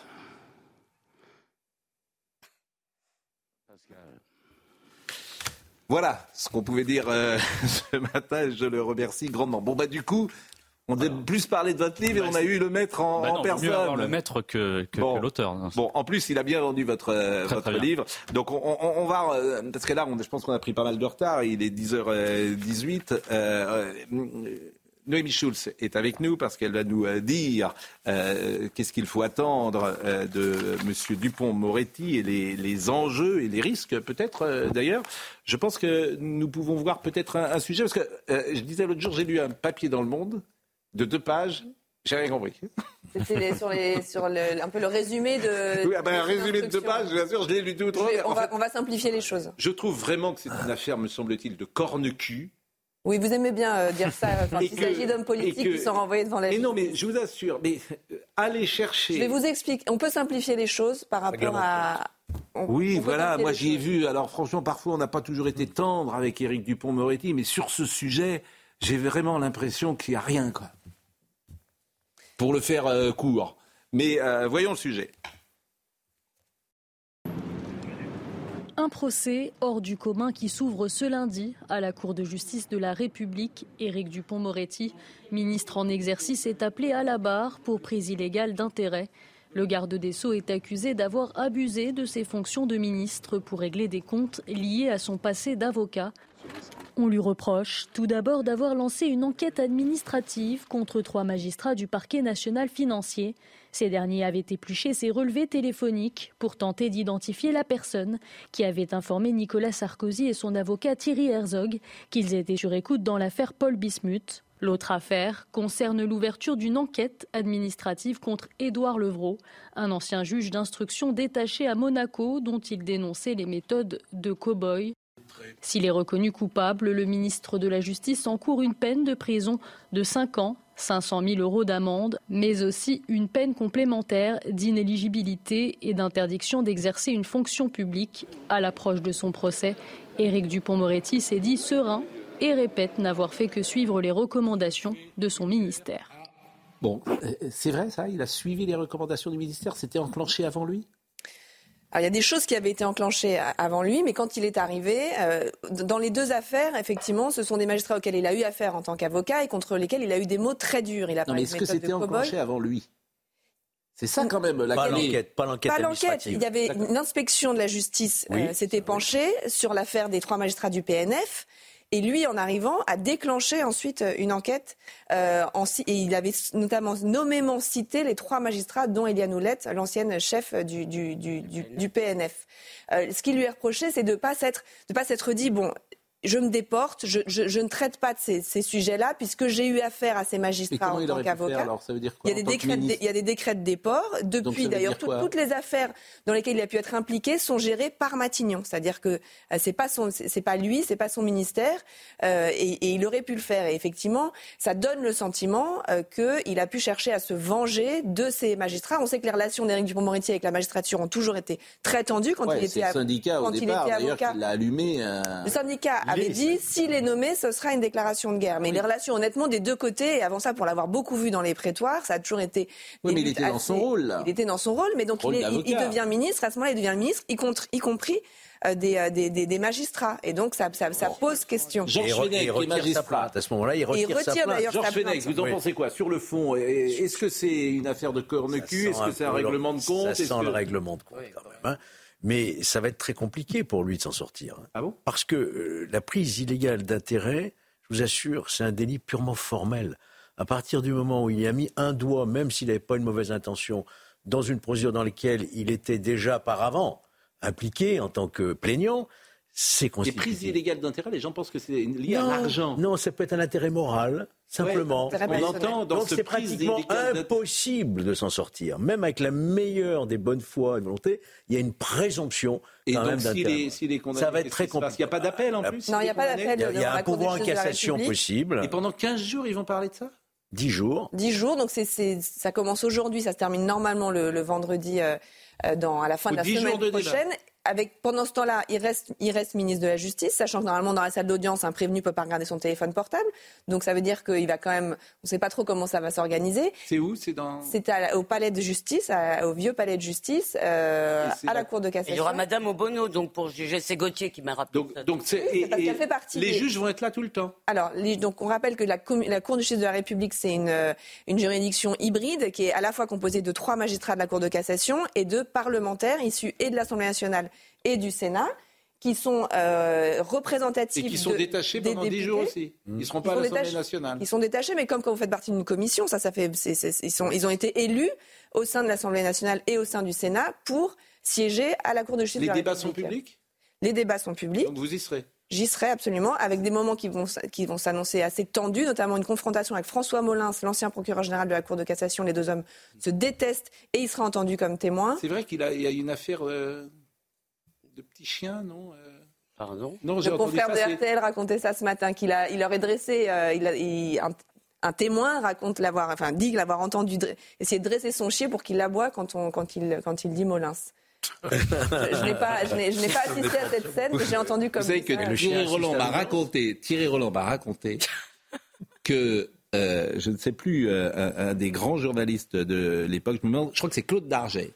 Claude Darget avait dressé son chien qui s'appelait Arsouille à comme ça se, se, se, se, longer par terre, se mettre à quatre pattes, etc. Et il lui disait fais le zitrone, fais le zitrone. Et Claude Darget, bien sûr, Thierry Roland m'a raconté dix, mille fois cette histoire horrible. Mais bon, c'est sûr qu'on. Et ben là, c'est pareil. Donc il aurait dressé son chien pour qu'il aboie quand il dit Molins. Qui disait ça ce matin? C'est Cindy Hubert sur RTL qui nous racontait ça. Ça, c'est remarque. Mais Éric Dupont-Moretti, sur, le banc des, sur le banc des prévenus, ça risque quand même d'être quelque chose. Bon, écoutez, euh, il est 10h25. Il y a Elisabeth Borne. Écoutons Elisabeth Borne, qu'a-t-elle dit, Première ministre Éric Dupont-Moretti a toute ma confiance, qui fait un excellent travail.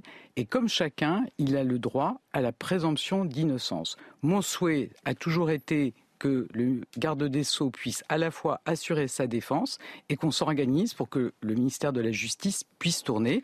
Et c'est bien l'organisation qu'on a mis en place. C'est pas un problème démocratique que le ministre de la Justice, euh, qui comparaît devant la justice, reste ministre de la Justice. Problème démocratique ou, au minimum problème baroque une situation baroque. C'est une situation inhabituelle, je vous l'accorde. Le garde des Sceaux, comme chacun, a le droit à la présomption d'innocence.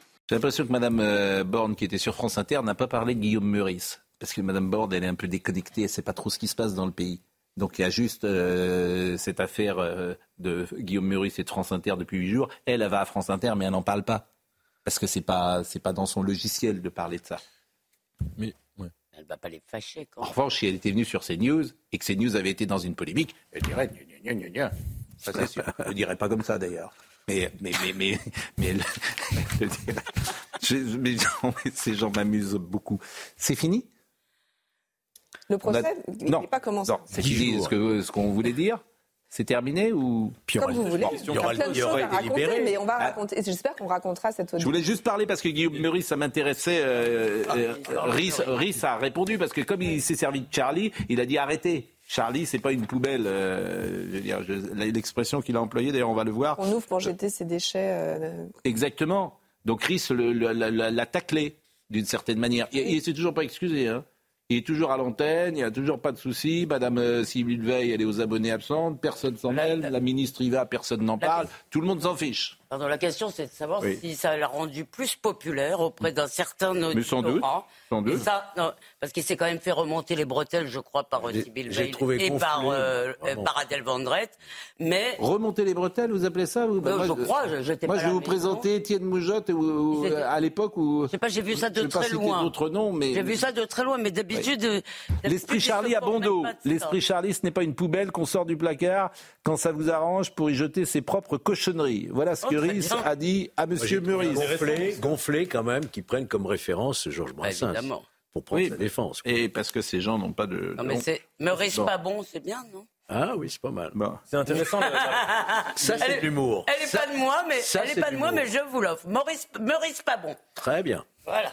On va l'appeler comme ça maintenant. Il y a une équivoque puisqu'il aime l'humour. Charlie. C'est ça qui est intéressant, c'est que euh, il y avait ce slogan "Je suis Charlie" que moi d'ailleurs j'aurais toujours j'aurais préféré que euh, ce soit "Je suis avec Charlie" parce que là c'est une sorte d'identification qui, qui enlevait mmh. cette, le fait que Charlie ce qu'on a appelé l'esprit Charlie, c'est deux choses qui sont différentes. Hmm. Un, c'est la défense inconditionnelle de la liberté d'expression, et deux, c'est l'esprit de la rédaction de Charlie Hebdo, historiquement, etc. Et donc là, on voit bien comment il y a cet équivoque autour de l'affaire euh, Meurice, mais euh, ce qu'on entend par esprit Charlie, c'est deux choses différentes. Oui, mais enfin, il défendait pas. Et Meurice n'a jamais défendu la liberté d'expression. Et vous, vous avez fait une blague un peu douteuse. Euh, vous avez fait quoi comme blague? Parce que ah, j'ai vu oui, je fais des blagues douteuses avec quelqu'un qui fait des blagues douteuses. voilà. Bon, bah, on va bah, c'est de l'humour. Ah non, moi je suis désolé. Là, y a pas mais non, mais vous avez le droit. Elle a dit qu'il n'était pas bon, c'est tout. Non, non, d'accord. Mais, mais, non, ah mais il y en a qui, l'appellent aussi euh, Monsieur Lutetia, mais je trouve que c'est Enfin, je trouve que c'est pas. Euh, non, non, non, je ne vais pas parler de C'est la réponse du berger à la bergère. Oui. Ça ah, la, réponse du berger à la bergère. Merci Jean-Michel. Bon. euh, merci, merci Jean. Bon, écoutez, il est 10h29. Euh, Somaya Labidi va nous rappeler les titres. Vous avez bien fait de venir, euh, Florent oui, ce matin. Franchement, mais j'ai besoin d'un verre d'eau là. J'ai bon, mais, mais, vous allez revenir surtout parce qu'on a Michel Sardou, Vérité et légende. Du coup, on n'a pas parlé du bouquin puisqu'on avait Monsieur Sardou. Mais on a eu l'illustration du livre avec. Mais oui, mais je vous jure, vous allez revenir. Et puis en plus, il a été sympa avec vous. Euh, c'est sorti quand? C'est sorti le 19 octobre. Donc c'est une bonne idée de comment dire de, de, cadeau pour Noël. Vous savez quel est le premier cadeau de Noël qui est donné? Euh, le prince, euh... Non, le premier cadeau. Un livre. C'est un livre. Et quel livre c'est pas le Petit Prince. Non, c'est le concours. Ah oui. Tous les ans, le concours. Tous les ans, c'est le concours. Chaque année. Hmm. Et là, ça sera sans doute Eric Reinhardt, parce que si j'ai bien lu Eric Nolot hier, il coche toutes les cages, puisque le, le jury est surtout idéologique aujourd'hui. Il est moins littéraire qu'idéologique. Donc je choisis un livre pour des raisons euh, idéologiques. Comme le prix Nobel de littérature. Ah oui, exactement. Somaya Labidi qui rappelle les titres et puis on se dit au revoir. 40 ressortissants français tués au Proche-Orient et 8 personnes portées disparues. Nouveau bilan dressé par Elisabeth Borne sur France Inter. Dans le même temps, de violents combats cette nuit dans la bande de Gaza. Tzal annonce avoir pris le contrôle d'un poste, poste central du Hamas, une opération durant laquelle 450 cibles ont été visées au cours des dernières 24 euh, heures. Une rentrée scolaire sous tension après le meurtre de Dominique Bernard à Arras. Le gouvernement est pleinement mobilisé. La Première ministre se dit même favorable à la mise en place de boutons d'appel d'urgence au sein des établissements scolaires. Elle ajoute que Gabriel Attal va rencontrer des associations et des élus pour parler sécurité. Et puis 126 000 foyers encore privés d'électricité suite au passage de Kiran et Domingos. Certains collèges et lycées du nord-ouest ont dû rester fermés. Bilan à mort et au moins 8 blessés et d'importants dégâts sur la façade ouest de la Vendée-Hollande en passant par le Poitou-Charentes. Comme il nous reste quelques minutes, euh, j'avais consacré les premières secondes, mais j'étais le seul à en avoir parlé à Anne Hidalgo qui a passé trois semaines à Tahiti en Nouvelle-Calédonie. Euh, ça sera intéressant euh, peut-être de voir euh, les suites de cette affaire avec. C'est les, les, versions ne sont plus jamais les mêmes. L'entourage, ce qu'elle dit, etc. Tout ça change. Mais est-ce que je, mais malheureusement, j'avais pas pu être là à ce moment-là, mais je trouve qu'on est passé d'un extrême à l'autre. Il y a quelques années, le maire de Paris, l'ancien maire de Paris, partait à l'île Maurice avec l'argent euh, du bien public, en vacances personnelles. Enfin, on, connaît euh, tout cela. Euh, le, je parle d'un maire de, qui est défunt, qui était Jacques Chirac. C'est connu.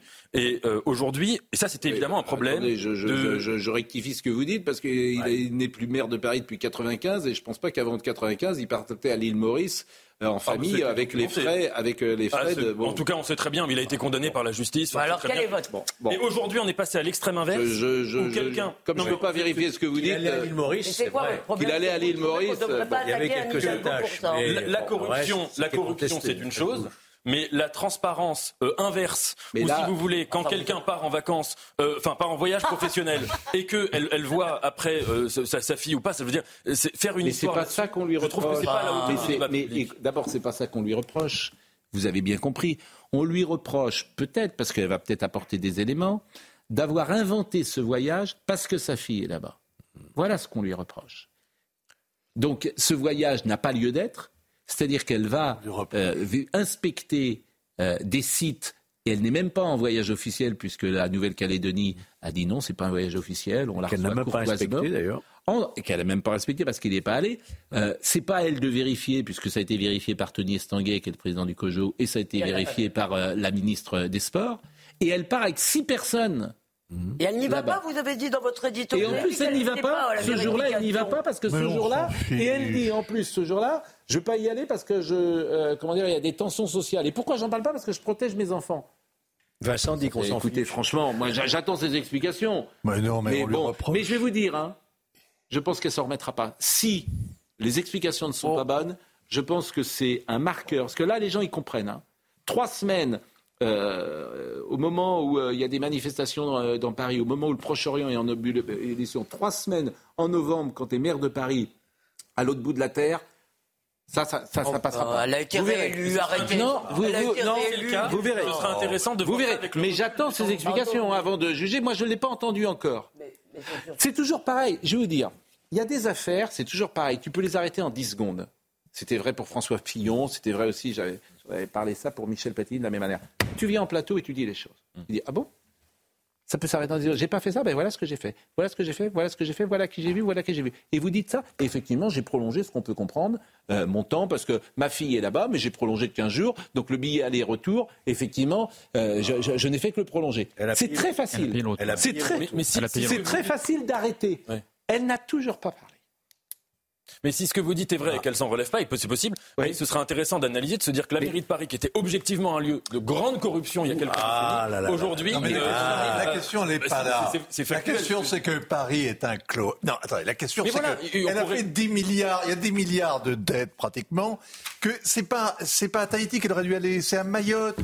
Qui, qui, devrait être un paradis et qui est un cloaque où il n'y a pas d'eau euh, deux jours sur trois, et ce que deviendra peut-être Paris, vu la dégradation générale de, toutes les, de tous les services publics dans cette ville. Bravo Vincent. Mais je, vous dis, vous parlez d'or. L'affaire Fillon était très intéressante parce que tu peux l'arrêter immédiatement. Tu, vous dites que ma femme n'a pas travaillé Regardez tout ce qu'elle a fait. Voilà ça, voilà ça, voilà ça, voilà. Et t'arrêtes l'affaire en deux secondes. C'est très facile hein, parfois d'arrêter des affaires.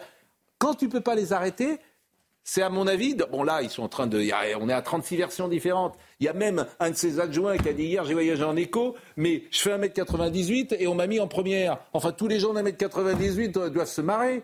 Personne, c'est pas parce que t'es grand, tu rentres dans un avion et on te met en première. Mais enfin, c'est un niveau en plus. Pardonnez-moi. De Régis Debray sur les politiques en classe première dans l'avion, où il dit justement que toute cette euh, manière aujourd'hui d'avoir cette obsession sur les politiques et là, ce qu'on ne voit pas, c'est qu'aujourd'hui dans les classes premières, c'est les cadres des entreprises, euh, c'est les gens du privé, et qu'il y a une sorte de dévaluation énorme du politique. Je dis pas ça pour faire l'apologie de la corruption, nos problèmes, bien entendu. Allez, mais, euh, c'est fini, c'est fini, c'est fini, c'est fini. C'est fini, c'est fini, c'est fini, c'est fini. Bon, c'est fini. Et c'est terminé, et euh, c'est terminé. Merci à Florent Baraco, vous allez revenir. Hein et si j'étais bizarre, eh bien, vous aimez ces, chansons elle, est, elle est, Quelle est votre chanson, préférée de Sardou? Moi, c'est Je viens du Sud, mais c'est pour des raisons personnelles, parce que je viens du Sud, donc c'est un côté enraciné. Euh, elle est magnifique. C'est Revo. Oui. Avec la tierce, je viens du Sud. Et par tous les chemins, je reviens. Et par tous les... Et il y a une très belle version avec... Euh, Chimène Badi, dans les années 2000. Ouais. ouais. Parce que c'est bien les duos. C'est bien les duos. Il a, il a fait plusieurs duos, avec Sylvie Vartan notamment. Nicolas Bayet était à la réalisation, Alice Maillet était à, la vision, Yannick et Timour étaient au son, Marine Lançon, Tangrette Guillotel. Toutes les émissions sont retrouvées sur cnews.fr. Jean-Marc Morandini dans une seconde. Et nous, on se retrouve ce soir à 20h. Merci.